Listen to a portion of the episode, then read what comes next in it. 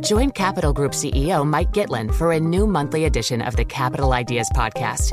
It's your look inside one of the world's largest asset managers. Subscribe wherever you get your podcasts. Invest thirty minutes today. American Funds Distributors, Incorporated. You know success when you see it. Or you think you do. The people in the spotlight.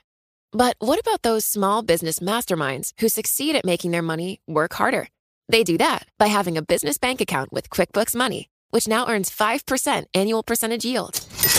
Making your money work as hard as you do? That's how you business differently. Learn more about QuickBooks Money at quickbooks dot com slash five A P Y. Banking services provided by Green Dot Bank, member F D I C. Only funds and envelopes earn A P Y. A P Y can change at any time.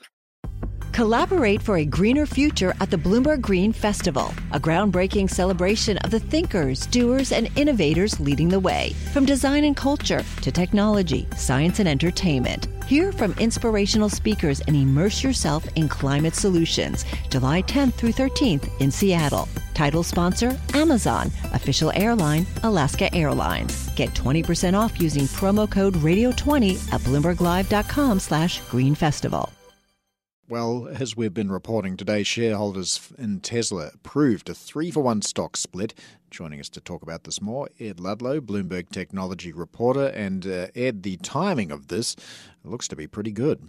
Yeah, I mean, it was expected. You know, no one thought that the resolution wouldn't pass, um, partly because it was so telegraphed. Tesla tweeted in March that they wanted to do it, and the annual shareholder meeting was only scheduled a month ago. So, you know, we got, saw some muted share reaction in after hours, but it's important because it lowers the, the price to around three hundred dollars a share. I would note very importantly for any shareholders listening, they did not set any dates or terms on when the, the stock split comes effective. So we still need to hear more from the company, but they've done it before in August of twenty twenty, and that was effective, a five for one stock split.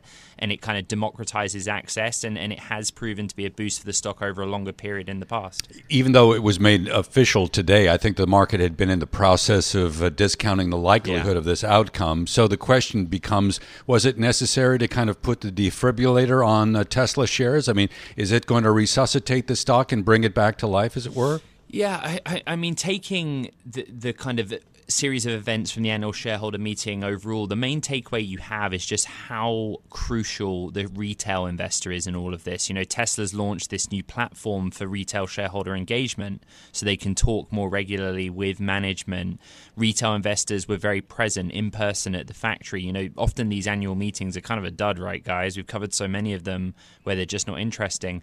But the Tesla shareholder base is so engaged, and many retail investors just don't have the, the capital, right, to buy stock in meaningful volumes at one thousand dollars a share. Bringing it down to three hundred does make it a little more accessible. Um, one interesting point is that, you know, Tesla has not done share buybacks, and that was one of the ideas that was floated during this shareholder meeting during the Q and A. Um, but this is kind of a similar mechanism, you know, for for I guess not returning capital, but but making it a, an easier ride for the shareholder. Well, there's a lot of enthusiasm, as you say, for Tesla stock among retail investors. But what about Tesla bonds? Are they due for an upgrade about now? Yeah, it's an interesting one. I mean, Tesla has always... It's cash on hand is not a problem, right? And and I think what's really interesting is, you know, Meta, the parent company of Facebook, went to the debt markets for the first time today. Um, I'm laughing because it wasn't a story I expected when I woke up. Um, you know, Apple has, has done its usual annual tapping of the debt markets, conditions such as they are. The credit market improved.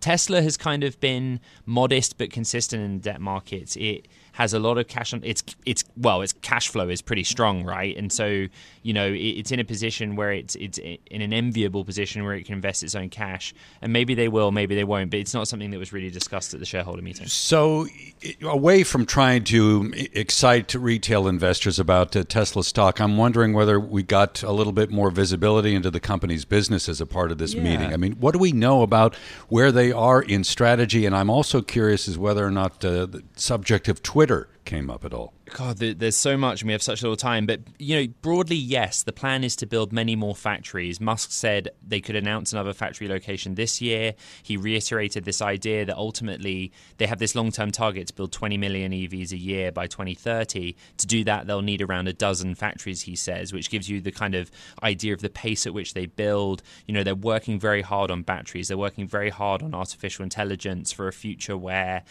Teslas drive themselves, and so their fleets, you don't own it as a consumer car.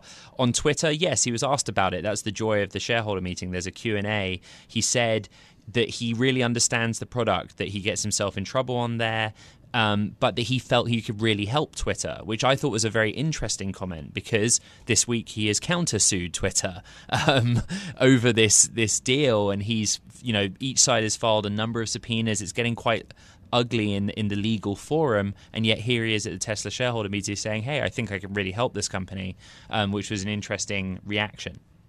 Did we get any news? Oh, I know we got some news about uh, Cybertruck, the Optimus robot, yes. A couple of new products. Tell us about that. Paul, yes. I want to talk about Cybertruck. I mean, he's always doing fighting talk, and he kind of mocks himself about his previously missed projections and timelines, but Cybertruck is on track to be starting production in the second half, or you know, halfway through next year. They're going to start installing the factory, um, the equipment at the Austin factory in the next couple of months. One key thing, when the Cybertruck was unveiled in two thousand nineteen, I was there, if you remember, a metal ball got thrown at the window and it smashed, which wasn't supposed to happen. But the deposit price was only ninety-nine dollars, and the sticker price was around forty thousand dollars. And Musk basically claimed clean and said, that's just not going to happen. The Cybertruck they build will be very much more expensive, the deposit much higher, and that of course accounts for inflation and and the supply chain crunch we've seen over the last two and a half years. Ed, it's always a pleasure. Thanks so much for making time to chat with us. Uh, Bloomberg's Ed Ludlow there. He covers technology from our uh, bureau in San Francisco, joining us here on Daybreak Asia.